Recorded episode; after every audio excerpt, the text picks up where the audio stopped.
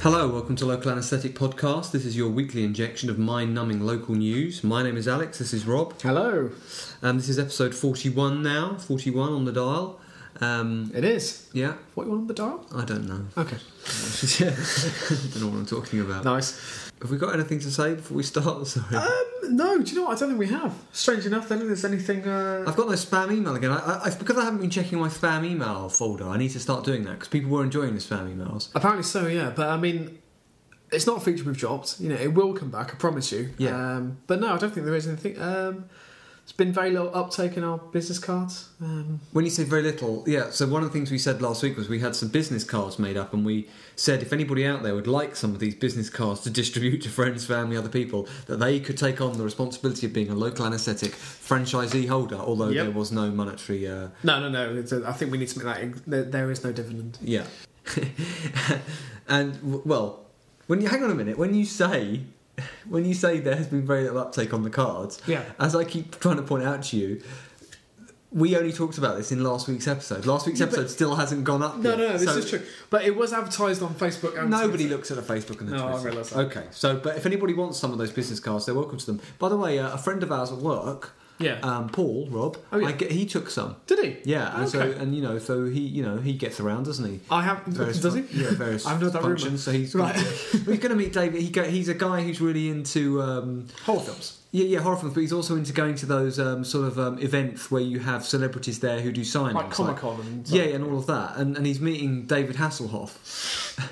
Is it? yeah, Oh, that's brilliant. and um, Oh, could you imagine? and we Hoff sat, was and, listening. I, and I said to him, "Please take him a DVD of Airwolf to sign," because it was around the same time as Night Brilliant. Rider. 'cause he- but what, but I also would he give him a local anesthetic business card? He said he wouldn't. No. Um, I did give I gave some out of my work. Uh, I'm not sure if uh, anyone's actually listened, but you never know.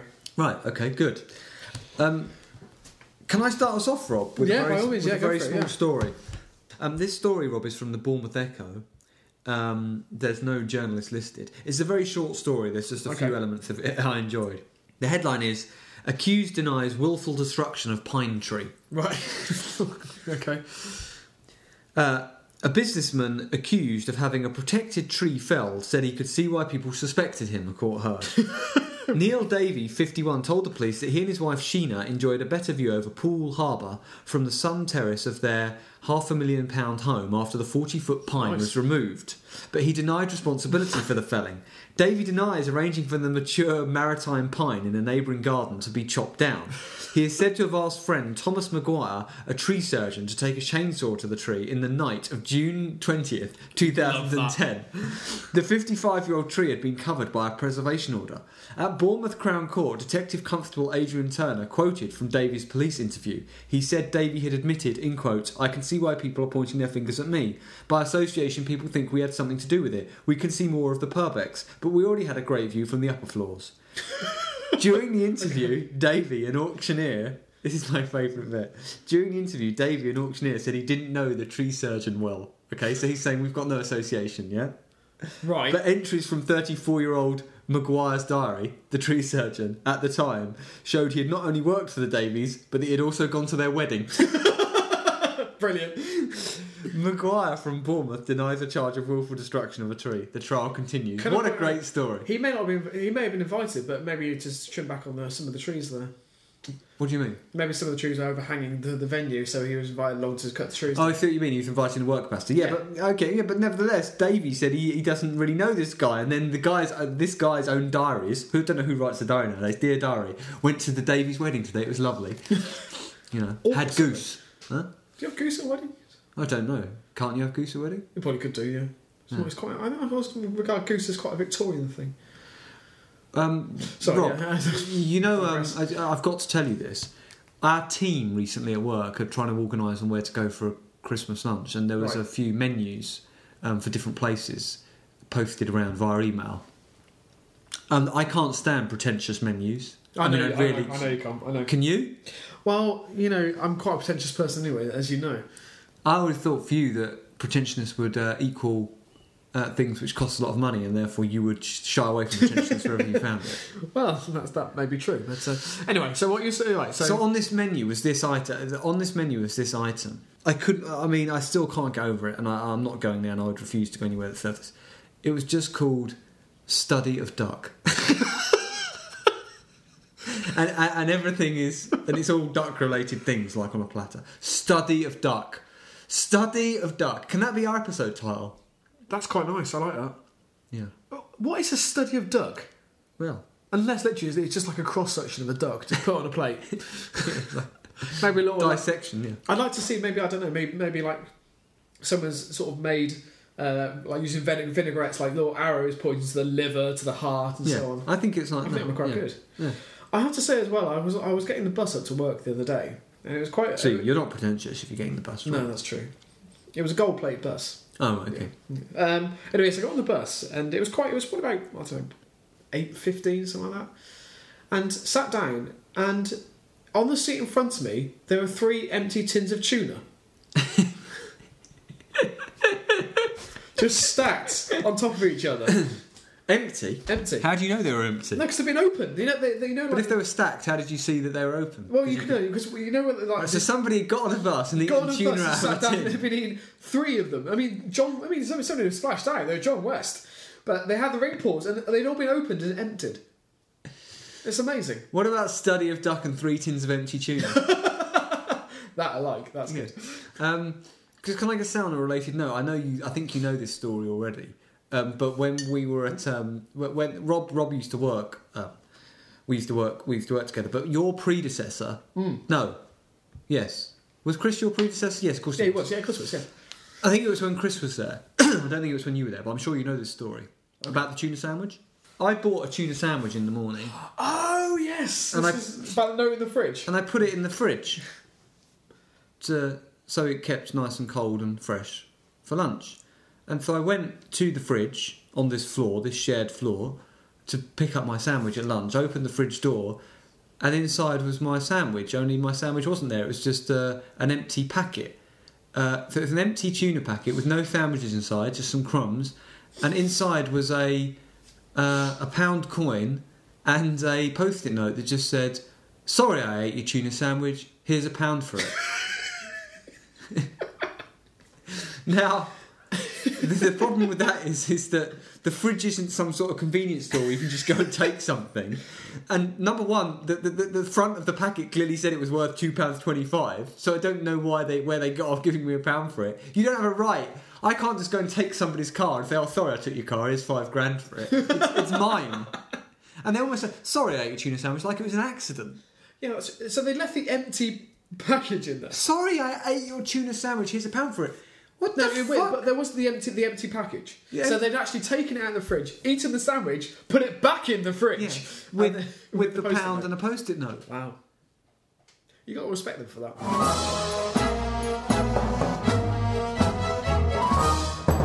Okay, um, my first story is from uh, The Citizen, not said in the pseudo German way. The citizen. Trying to get away from that, okay. Uh, this is a non story because I thought we hadn't had one for a while, but it. it, it Okay, it- good. Okay. Ponds get spruced up. Ponds. Ponds, as in, you know, where fish live. Right. Uh, volunteers from the Co-op Funeral Service have been helping out with the Church Hang Down Wildlife Ponds project. Volunteers from the co-op. funeral service. Dear. Work has been done by the group on painting a post and rail fencing. Uh, they have also been busy planting uh, bulbs around the area with the help of the Herefordshire and Gloucestershire Canal Trust. Uh, a parish group, wo- uh, sorry, a parish council working group will discuss an information board, bins, and benches for the site. I was in a supermarket yesterday, well-known supermarket, and um, I Was it the co-op? No, Oh, no, no, no. Higher, higher Uh, status than that. Lidl. Sainsbury's. Oh, Okay, we've named it. yeah, it's out there. So, presumably, as it's approaching Christmas, what they've done is they've drafted in these people to stand at the end of each aisle and pack bags. But they're from a charity, so they're not Sainsbury's workers. So obviously, what's happened is the charity have come along and said, "Look, can we pack people's bags if you let us stand here and we have a bucket at the end that people can then put money?" Oh, I in, see. right? Right, okay, yeah. So they're not really professional bagpackers, but I'm sure that Sainsbury's has had them trained or given some vetting. But anyway, Do you, do you get professional backpackers? I don't know. Professional bagpacker is a good uh, episode title. yeah, it's true. So I um I'm there, right? And I'm noticing and I realise that these guys are here from a charity, I don't even remember the name of the charity, and that the guy's got a bucket next to him that's that, that's got like a little money slot in the top of it, right? Right. And obviously people are once he's packed their bags they're they're putting some money in there. because they just said their bagpiper's gone. Now I become aware that I've got no money. I've got the pa- the only money I've got, the only change I've got is the pound that's in the trolley. And so I know this guy's going to pack all my stuff, and everybody's there, and I'm just going to go, "Yup, cheers," and walk off because I've got nothing to give him. All I have is five pence. So I start thinking, Don't see a problem with that. how can I make this 5p appear more than it really is? So what I Oh, did, Dear God. so what I did was, I waited till the end. So he packed all the bags, I put them away, and I thought I'm going to take the initial pain now. And I just went, okay, cheers, mate, and went off.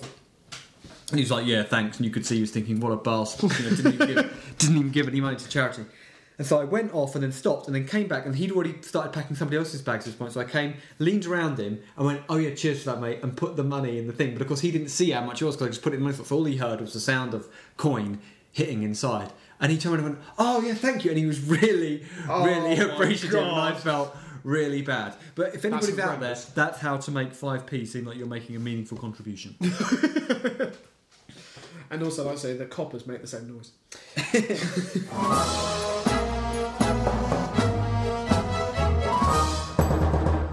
Uh, Rob, I've got another short one. Okay. I believe. It's from The New Shopper. It's by Heloise Wood, and the headline is Down and Woman's Nightmare Due to Damp in Flat.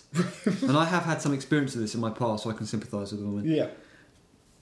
Kelly Hallett moved into a flat, her flat, in Capstone Road in Downham, and said she's been living a nightmare ever since. Her doctors have also written a letter to the housing company, Phoenix, recommending she be moved due to her health. Okay. The 35 year old said, I wake up coughing and being sick, so does my daughter Emily, who's eight. I've never had any health problems before. I had to throw all my clothes and belongings away because they were ruined, and they just gave me £150. They got rid of some of the mould a few months ago and told me it was my fault for putting the wardrobe next to the wall, but where else can I put it? The neighbours told us the building was empty for years after being condemned, and Phoenix thought they'd improve it, but they haven't. Right. A note from Mrs. Hallett's doctor said she's been to the surgery several times over the last few months with a cough. This mould could be caused by the damp in her flat. A spokeswoman for Phoenix said they originally visited Mrs. Hallett in December last year but weren't able to enter the flat. Sorry, Mrs. Hallett. She added, We visited on April the 12th and confirmed the problem was due to condensation build up. But the situation's got so bad, right, that her flip flops have gone mouldy. Oh, that's disgusting. Describe it? It, basically, it's it's uh, Flip flop covered in mould. uh, yeah, that's uh, it, it. It looks like if anyone knows what a Brillo pad is, it looks like it's a Br- it looks like a Brillo pad. Um, I once lived in a flat, Rob, where um, um, there was a mould problem. It was uh because it, it was a basement flat, and it would get and because the only place to hang to dry the clothes was inside, and and and mould began to grow places. Do you know what? I had an ex-girlfriend exactly the same. We used to walk into a flat, and literally the first thing you could, the fir- as soon as you walked in, you could smell it, and literally it was just all. And Is that why the relationship ended? uh, yes, because the smell just got too too much, No, and Rob, she the, left me. the, well, you had the mouldy flat. No, no, I was, No. I was making a joke that, that, that Did she leave you, Yeah, she did. Yeah, um, Rob? The it, only was, it reason, was unrelated to the mold. I hasten to add. the only reason, well, yeah, because it was her the mould was her problem though. Yeah, that's true. That's true. Yeah, it was my uh, will for infidelity. Is that why? No, no. Why then? Uh, I don't. I want not to go on with this into this podcast. Okay, Let's just say it was an offhand comment about her mother. what and that ended it things. really? Oh, you're joking again. Yeah, I'm joking. Yeah, So yeah. what really happened Um, uh, uh, uh, maybe with the Christmas episode, you know, let's bring everyone down. then? Um, so uh, there's the only reason I read this shitty story out was a, co- this one comment, which I like because it just took the whole thing very seriously and offered some very good advice. It's Okay. by Lord Arestus Theobald Pigger, and he just said, nice. I wonder if this lady dries clothes on radiators and or clothes horses. If so, she must really remember to open all the windows. Perhaps she hangs washing on a line in the bathroom or over the doors. If she does any of the above, she's not helping her situation. It was recently discovered that a pair of jeans fresh out of the washing machine can hold up to two litres of water, which will then evaporate into the flat's atmosphere and encourage mould to grow on walls, slippers, and flip flops. Oh. Luckily, she seems to be on the slim side, so hopefully, any jeans she hangs out to dry won't quite hold as much water. How did as you the know average- that? I think there's a picture of her. Okay. As the average single mother, he says, luckily she seems to be on the slim side, so hopefully any jeans she hangs out to dry won't hold quite as much water as the average single mother renting a flat in, say, Thamesmead, Dartford, or Erith. It's- Right. it's a good, good comment. If she has any spare money left out of her benefits allowance, she would do herself a favour by using the local laundrette to wash and dry clothes. Of course. Obviously, if she smokes, it will help both mother and child if she stops by helping their cough as well as saving money for the laundrette. £150 can be quite a long way if you shop at the right place. Primark, for example. So, right, Hang on, so, that's- isn't that a great comment? it's a great comment. I think he's. I think He's made a few assumptions there. I think he's taking the piss. I think isn't he might be taking the piss.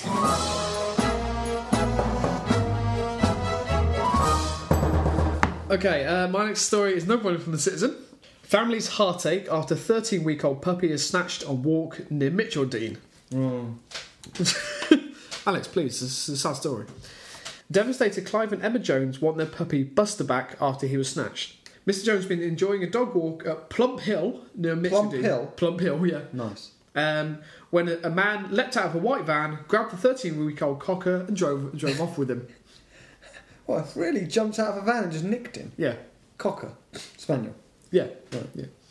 Uh, their three their, their three old daughter Charlotte and five year old son Oliver are wondering what happened to their four legged friend. He went to a farm He to was, live he was dog napped uh, by a man in white transit. It is real. in Israel. no, no, no. It is real. Sorry. Oh, Yeah. It might be in Israel, I don't know. Uh, Mr. Jones from Mitchell Dean said, We are so upset. We haven't been sleeping. It sounds silly, and people say that he's just a dog, but No. he became part of the family. Of course you And we are wouldn't be- very close to him. Yeah, of course you wouldn't be sleeping. If somebody stole your dog, you don't know what they're doing with it. You could be caught up again in that eyes wide shut dog grooming ring. Can I just- When are we going to use that as a title? Eyes I wide don't, shut yeah, dog we, grooming ring. um, can I just point? I, I want to go back to episode three in Howling for Ziggy. I don't seem to remember the same sort of thim- sympathy when he- the cat died. It was because of the way you described it that the kid howled. It was so middle class. Ow! Look, it's him. It, of course, if your dog is well, because Ziggy was killed, right? But this dog has this dog has By been a dog, I seem to remember. He was torn apart by a dog. Cat was right. yeah. But this dog has been dog napped. Yeah. And so By they're a going to be professional wondering, outfit by the and sound they're of it. going to be wondering what's happening to this dog. It's the thought of not knowing, isn't it? At least if it was dead, it was dead. But all kind of sick, perverted things could be happening with this dog, or or it could have been, you know, it could be in a, some sort of kebab. I couldn't believe what happened. I just walked uh, walked along and he was ahead of me. Then I saw this white van pull up, grab him, and then drive off. Sounds very suspicious. You don't believe him, do you? No. you don't believe him. What? Why? Because he's taking us for a dog for a walk and you saw. So this white van drives up. Mm.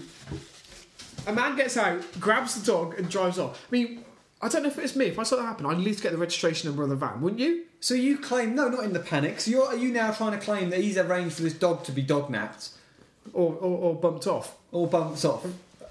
Um, I'm not claiming that. I'm speculating that. right. Mrs. Jones added, "Whoever's taken Bu- Buster probably didn't realise the heart- Buster. yeah, Mm. probably didn't realise the part the heart they caused. Buster was taken with. A, they were on a walk about 1 p.m. The man who, sn- who snatched the dog is described as being in his mid 40s and wearing a dark fleece top. He had grey, mousy coloured hair and was a passenger in a white in a white short wheelbase transit van. Isn't white short wheelbase transit a good episode title? It is, yeah. Because it fits with our uh, pre-arranged wide load escort title. That's a good point, actually. Yeah, We've got lots of episode titles this week. we Possibly. have. I think that's only three already. Four. Um, oh, is it? No. Uh, Helen Sukluk. I'm sure that's not pronounced correctly. uh, a Gloucester volunteer for the dog finding website dogloss.co.uk. Good name. Going on there later. the family is absolutely devastated. It's such a shame because they're really nice people. Three or four years ago, we had a whole spate of dog thefts in the country, and my concern is this could happen again. In 2008, posters were put up across the forest trying to uh, try to tackle soaring levels of pet, the- pet theft. More than 100 dogs and cats were stolen in the first six months of the year. What the fuck was happening at that period of time in 2008? What were they doing with them all? It's quite specific as well. It's well yeah, maybe Do you maybe think it was for some rituals, satanic rituals? in the forest. Yeah, Yeah. maybe it was around the summer solstice, and they were they were I don't know, sacrificing the dogs. I'm just speculating. Yeah. If this is your dog, we're sure he's fine. Yeah. The problem raised its head again in 2009 with reports that some pets were being held for ransom. it's getting a bit more sinister now. Uh, police spokesman Chris Jackson said, As far as we're aware, this is an isolated incident, but it's very concerning. If you can help track Buster, call, uh, call police on 1- 101, qu- quoting incident number 214 of November 19th. Okay. There's a few comments. Good. Obviously, a very, a very, a very sad story, whether it's true or not, remains to be seen. The first comment is by Douglas Nose, uh, who says, I bet the thief doesn't live in a house. Right, hang on. I don't know. I've, tried, I've been through the comment, I've been through the story again, and can't work out what I the bet hell. the thief doesn't live in a house. Yeah. Is it because Is it because the cocker you wouldn't want the cocker spaniel in a house because they're not very good in houses? Or maybe the man was living in the white transit. I don't know. Doesn't make any sense. Okay. but Uh, I'm not sure Douglas does know, does he? no. Uh, by Crowdog picks up on his comment by responding, another stupid comment from Douglas knows nothing. Ha ha ha ha. They've obviously got some. Douglas knows he's obviously known for his stupid comments on this paper, is he? Yeah, no, that's basically what it is. Um, by Vertigo23 responds to Crowdog by saying, I saw your first exchange with Douglas Nose and can see where you're coming from. I have similar views. However, persistent badgering for no reason isn't nice, and you lower your credibility as a poster when you probably do uh, when you probably do have some valid views. I love that when you probably do have some valid views, you've just never expressed them. What's Uh, going on at this? What paper is this again? uh, this is the citizen. Right. Uh, and she continues, uh, just as Douglas Nose does, have some valid views in brackets. Uh, just think before you post. Anyway, back to the original story. This is a horrible thing to happen to any pet owner, especially to kids who probably haven't been exposed to the harshness of what people, uh, in brackets, if you can call them that, can do. Well, they have now. Yeah. Uh, I hope Bo Buster turns up. He looks like a lovely dog and deserves to be with a real family. As opposed to a fake one. Crow Dog responds to the comment by saying, um, Fuck you. It does. You're right there. Ha ha ha. Drifting back to the story, it's beyond that. It's beyond me that people go around stealing dogs. Just to read, there's one more comment. I'm just going to read out from Crowdog, who again is responding responding to Vertigo 23 yet again, saying, "You're more than right there. I shouldn't be badgering. Lol." Douglas knows annoyed me due to the fact that. He assumed I have no job and live on ta- taxpayers just because I don't like the minority majority of the police force. So there's a vendetta between him and Cro- Crow Dog and Douglas Nose by apparently Douglas Nose suggested that he thought he was living off the off benefits and has no job. I don't think there's enough. It seems to me there's a very small amount of people commenting on this paper. They all know each other a bit too well, and somebody needs to go in and break all this up. Yeah, I think so, and that's that, that's that's basically what's happened there. And the very last comment by uh, Raider Man, I think it's Raider Man UK, so responds to Crow Dog by asking, "What's a minor ma- majority? Fifty-one percent minimum? Yeah, but what is a minor majority? Yeah, sure, that's the constitution in terms. Yeah. Yeah, that was a good question. Who knows?"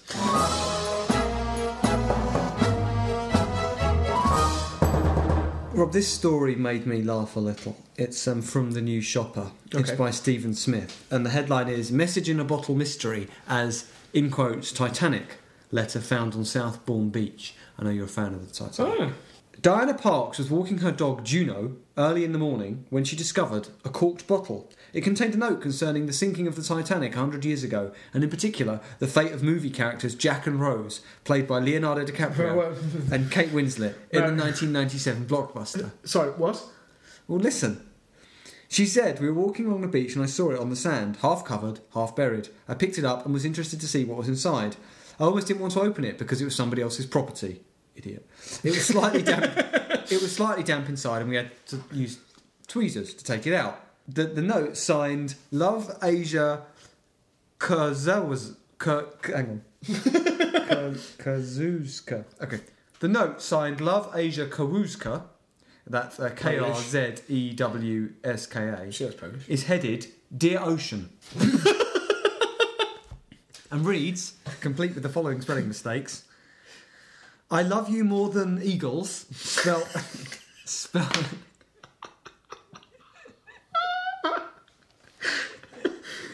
Spell E A G E L S. Okay. Uh, Rob, it gets better. So, I love you more than eagles, full stop, than animals. full stop. The, then animals. I love you more than eagles, than animals. Right. So, I love you more than eagles, I love you more than animals, more than sunshine. But I cannot believe what you did to the Titanic. All I'm asking is for you to free Rose and Jack, please, I'm begging you. And if you can please free a poor child, I really want, W H A N T, to see them. I love them so much. Oh, fuck it. That was the uh, note. Diana added, You can just imagine that the child has seen the Titanic and thought all those people are real. It could have washed up from anywhere, either miles away or it could have been put in the sea by somebody just down the road. Back at their home nearby, 11 year old daughter Gracie was interested to see what her mum had found. She said, It's a really sweet story and it's exciting. They have spelled a few things wrong, so I think they might be about 8 or 10 years old. Then it just says, Do you know who wrote the letter? If so, contact reporter oh Stephen Smith on 01202 411 344. Right, okay. Before I move on to the comments, do you want to say something? so they found the letter, which I suspect is somewhere from the, Bal- the, Bal- the Baltic, Baltic states, uh, by the name, by the, the spelling of the surname. Uh, so, so they found this letter from a little girl who's apparently seen Titanic, uh, and has, has- film. has- yeah, the and has film. been angry with the ocean. yeah. Uh, so they decided to, to write uh what sounds like a love poem to the ocean To but say, I then- love you more than eagles, more than animals, more than sunshine, but you're a bastard for you did to Titanic. Yeah, I can never forgive you that. You fucking ocean. Exactly. Yeah. Comments. Cosmic Crusader said, another groundbreaking story from the Echo. Fair point. Rock Coddam says, is this. A s- Rock Coddam says, is this sad remnant of what was once a newspaper really so totally bankrupt of any news gathering abilities? This is even less than the constant reports of chip pan and waste paper basket fires. Nice. Uh, Balin says, utter rubbish story. DJ Kent says, it's better than most stories in here. It's always the same people slagging off the Echo. You choose to come if you don't like it, then why- why waste your time commenting and moaning? Twynham says, it may have been from Sting on a bad day. Yeah? yeah, that's Throw it back just in case. Um, Tip Nowhere says, quotes the article where it says, Do you know who wrote the letter? If so, contact Stephen Smith on 01202 411 And they say, Yes, I know. It was written by Asia Kazuska, which it does say in the article. Brilliant. Uh, Durf says, I think. Can I also speculate it may have been written by Stephen Smith? Yeah. Durf says, I think the Echo want to trace her so they can hire her as a proofreader. nice. Tricky one, uh, tricky one thousand and seven. Quotes DJ Kent, who said, "It's better than most stories in here. It's always the same people slagging off the Echo. You choose to come here if you don't like it. Why waste your time commenting or moaning?" And they say, "Well said." Do people not get that to fill a whole paper takes all sorts of stories? And sorry, we don't live in a major city with knife crime, robberies, etc. every day to fill the pages. Maybe they are. Maybe they forget they are too tight to actually go and buy a paper and are complaining about the free paper they get online. If you don't like it, people sod off and read something else. Uh, Twynham, uh, sorry, Lord Spring quotes Twynham, who said it may have been from Sting on a bad day. And uh, Twynham just, uh, Lord Spring says maybe they should hand it into the police. Sorry. Last couple of comments here. The Seasider says, Good grief, people, calm down. It's a nice story. Seriously, can't you remember what it's like to be a child? Imagine the excitement of finding a message in a bottle on the beach. News doesn't require that the story must be about tragedy, death, failure, etc. Sometimes something good, pleasant, unusual, or funny happens. Deal with it, folks. Being so anti good news stories just brings out the grouch in you. And Weavy says, bit of a strange. I think he's right. I love this comment, but I Okay. think the initial part of it is him wondering where the bottle has come from. Okay. He said that would have been the promenade cycling hooded foxes chucking their rubbish everywhere. Yeah, Right, okay, yeah. never a thought for us. I blame the communists. I think that's a good episode title. Comment of the week. Promenade, promenade cycling hooded foxes. oh yeah. That's a great. What, why are they referring to people as foxes though? Just trying to say that fo- you know foxes 'Cause they're vermin. Yeah. And they've been throwing the, writing, writing notes about the Titanic. And Feral. throwing it. Yeah. Yeah, yeah, Yeah. He's right. Communists.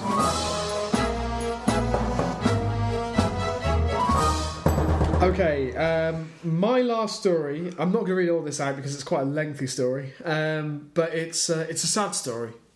Uh, I think it's the end of an era, quite frankly. Okay. Um, it's from the Gazette and Herald. Um, the story is by uh, Lewis Cohen, and uh, Marlborough reporter Nigel Curtin retires after 45 years. He's not drawing the curtains uh, to a close in his career, is he? Yeah, Oh, the curtain's coming down in his career.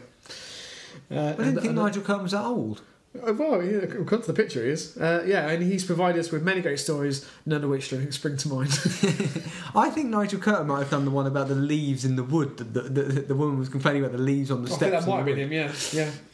So, uh, and and like I said, uh, this goes, it's the Nigel Curtin uh, lifting the veil on whole. Uh, so, uh, lifting the veil that separates truth from fiction. nice. I'm not going to read the whole story unless people are interested in his, his, his entire um, Career. Uh, yeah, biography. Um, but I'll just read a f- a few snippets out. When Nigel Curtin closes down his computer at the end of today, it will be the close of a journalistic career that has spent, spanned five decades. Fifty years. Yeah? Well, 45.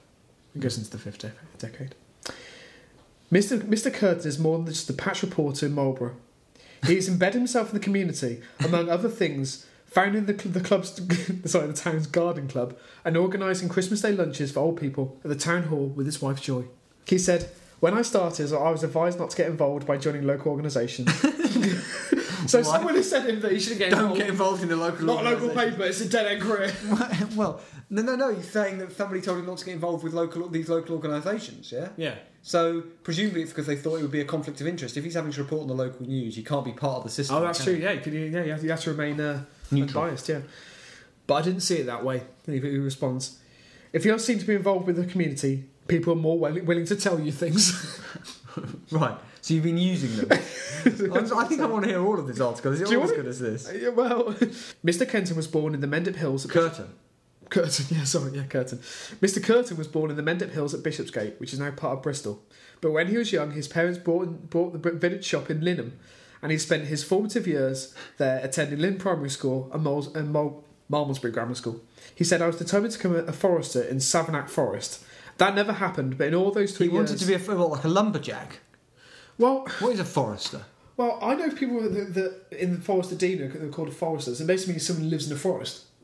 He wanted. To I didn't think he meant he, was, he wa- he wasn't going to go back to go feral. I don't think he meant that. No. So what- what does living in the forest mean then? He just wants to live in a forest. Oh, is that area. what a forester is? I thought Yeah. a forester might be some sort of person who, who looks after woods, you know, No, make sure not the a trees squire. are all arranged in the right order, cleans up the leaves. I've no idea. Like a ranger. Yeah. It's so not ma- that. maybe that story, if it was him about cleaning up the steps, maybe if it was it, it, it had uh, quite some resonant feelings for him. yeah. um, that never happened, but in all the three houses I lived in in Marlborough, I've never been able to look out at the place I wanted to work. In 1963, the family moved to Weston super Mare, where Mr. Curtin's parents took over his shop, and Mr. Curtin enrolled at Weston Technolo- Techno- Technological College.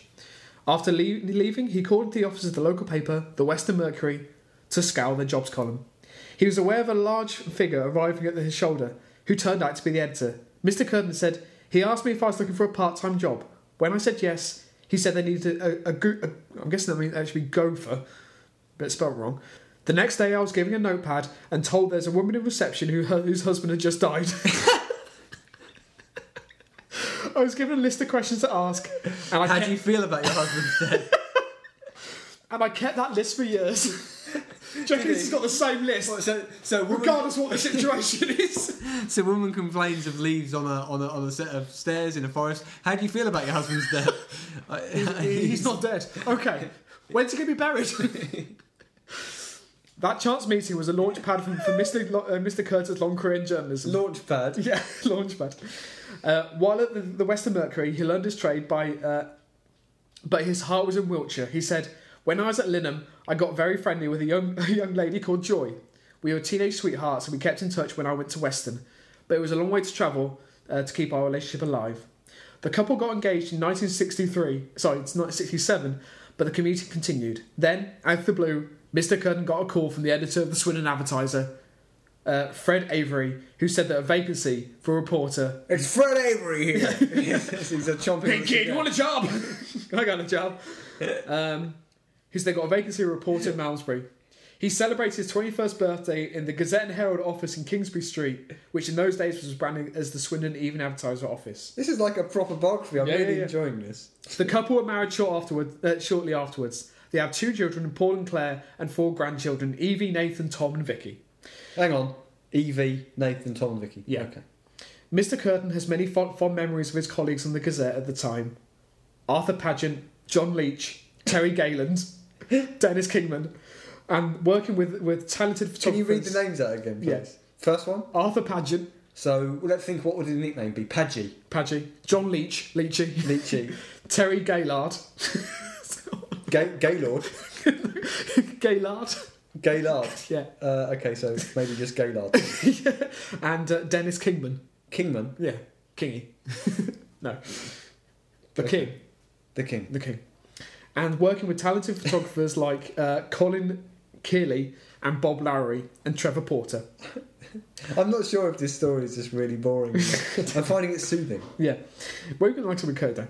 But in 1868, he got an offer he couldn't refuse from the Western Daily Press, which led into some big stories which went national, in brackets. This is a great. This is like Alan Partridge's It's actually, biography. isn't it? Yeah. Him and his best mate, Brian Best. Brian Sorry, Best. hi- him, is, him, is, it's just got, him and his colleague Brian Best and Marvin Hancock received a national. Where did you get best mate from? I don't know. I think I just got a bit over, overexcited.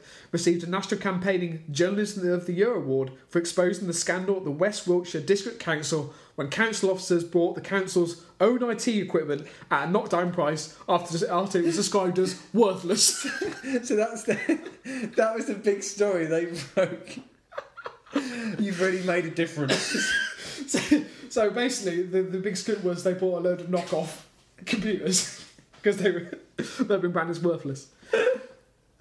It was in fact a very lucrative operation. Um, the officer involved were charged with sentences, but the, the case was eventually dropped by the Crown Prosecution So it Service. didn't- so it didn't even. Um, No. Uh, for the reasons which Mr. Mr. Curtin is still in the dark about. Oh, he's still in the dark. Is that deliberate pun Yeah, there? But th- so okay, all right. So he still has not quite cracked that. No. On the lighter side, Mr. Curtin broke the story of the Tamworth 2, a pair of pigs that escaped from a Malmesbury abattoir. Can you not look and up? defied recapture for some reason.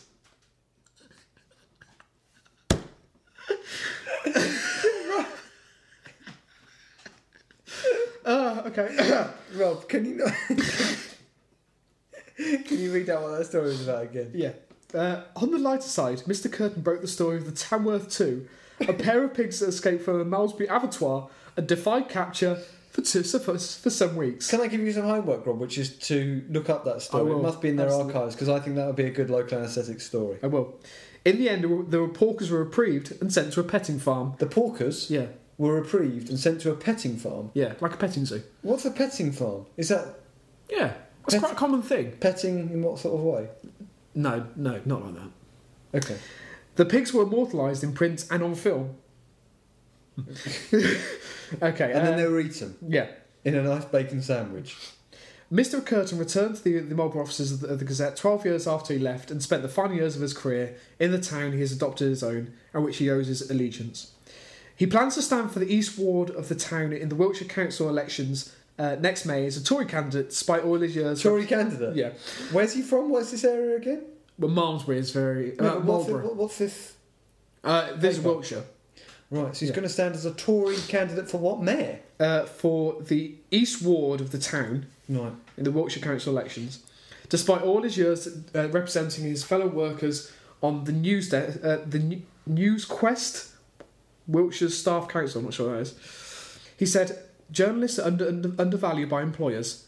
I have spent my life writing about the average wage, but never achieved it. Is that him saying that he's never even himself managed to get the, av- the base, a basic average wage? Yeah. Or is that, is I that- think that's what he's saying. It does sound like he's saying. no, I think he's saying that journalists are undervalued for what they can do. For example, I've spent a lifetime writing about the fact that people should be paid an appropriate amount, and yet we still haven't achieved that as a country. Is that not what he's saying? Or is he saying that he's been paid a pittance for 50 years? that's a good question. I don't know. I hope it's I hope it's the latter. He's a fucking journalist. He should be able to communicate himself in a way that isn't vague. Yeah, that's true.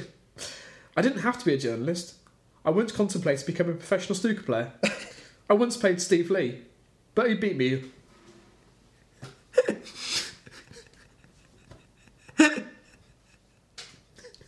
You're right. Did you- did that tickle you? Would you not find that very, very funny? I once played Steve. Mitt No, no, Steve- start it again. I once considered. I once contemplated becoming a professional snooker player. I once played Steve Lee, but he beat me. Who the fuck is Steve Lee? I've never heard of it. I've never heard of snooker player called Steve Lee. I don't know. I've no idea. Is that the, is that all he can say? This is not worthy comment to put in his. It's not an obituary. Sorry. You what if it, what would you call it? Um, eulogy? Is it a eulogy? Or is that is that is that no, a that's when death? he's dead. Yeah. Um, I- And an obituary is when he's is it dead. biography? I don't know. Yeah, biography. I think. Yeah, no, but I meant when you. Yeah, anyway. Yeah. But it's meant to be a testimonial of him. Yeah. Yeah. Okay, I'm going to skip to the end of this article. Come on, he mu- did he not say anything else? No, that's the end of that quote. I think you're missing out. There there aren't any good bits. You're missing out of this. Oh, okay. Well, I- okay, all right. Mr. Curtin has met countless celebrities over the years, including H.M. the Queen, but he's never been awarded. Celebrity. He's calling the queen a celebrity. That's an example of a celebrity in their eyes. Yeah. They're fucking idiots. but he's never been overawed by them. He said, "The only reason I've been so, so successful is because I'm such a friendly guy. So successful. I treat everyone as equals." Even the queen. Yeah. Brilliant. I'm not cu- curtseying for you. Mr. Curtin has been uh, re- Curtsy? A man wouldn't curtsy, would he? He'd Sorry. bow.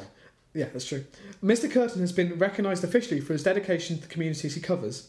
In 2007, Pewsey Parish Council presented him with an award for outstanding service to the community, while in 2000, Marlborough and the District Rotary Club gave him the Centenary Community Award for outstanding vocational service to the community. That's nice to know. Gazette editor Gary Lawrence said, "The industry, sorry, the, this industry won't see many more like Nigel Kern.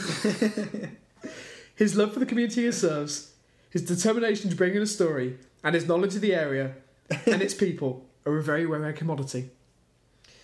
Oh, If I had to sum up what makes Nigel Curtin such a great journalist, it is the fact that he lavishes care and attention on every story he writes, no matter how mundane it may seem at face value. he understands that every story is, is important to the people it's about, and and to me, uh, it is a great quality to cherish. We'll miss him at the Gazette, but more importantly, the people of Marlborough and Pusey will miss him.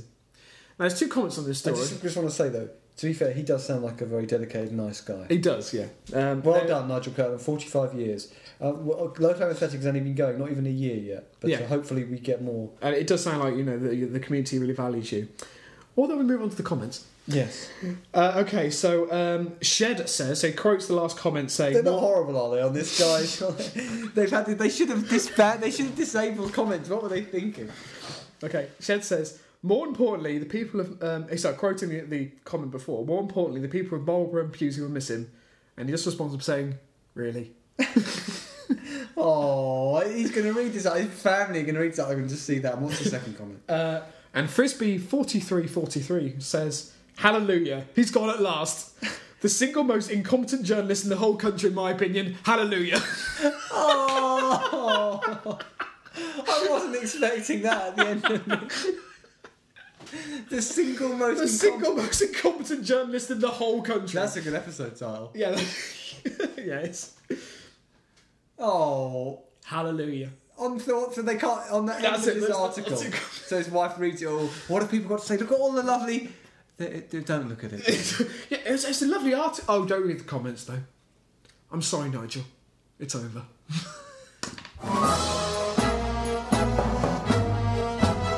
okay, I think it's time to wrap up the podcast. yes, we haven't got a feature time with that. No, nothing's come in. So, uh, fuck Do you want you. to remind people about our Christmas competition? Rob? Yes, the Christmas competition. Right, uh, there is a prize. You'll be delighted to know. Uh, it may be something that's worth slightly more than a pound. Um, but what we'd like to do is get a picture of yourself uh, in front of your. Uh, Gravestone. no, that would be weird. Uh, in front of the the, um, the sign of your town or a It's local a landmark. bit morbid this week. Sorry. It has been in Millwood, yeah. Yeah. Um, and if you send it in to us, because what we're going to do, we're going to get Alex to see if he can identify anything and, and let us know where Identify the anything. company he thinks it is. In the company. You just said I want to know if Alex can identify anything and tell us whereabouts in the company it is. Did I? No. Not enough sleep, obviously, Rob. Yeah, I You think want that's me? Basically, we will see if I can tell you where you live is. Yes, basically. So we want pictures. Um, if you can get your local paper in the picture, fantastic. If but you we can't- like you in front of the uh, a local landmark or the uh, the name of the town, city, village, whatever. And no, Things may be a bit we, and no nudity. We don't want any more decent pictures. No, from we, men. we've got quite enough of those from a friend of ours.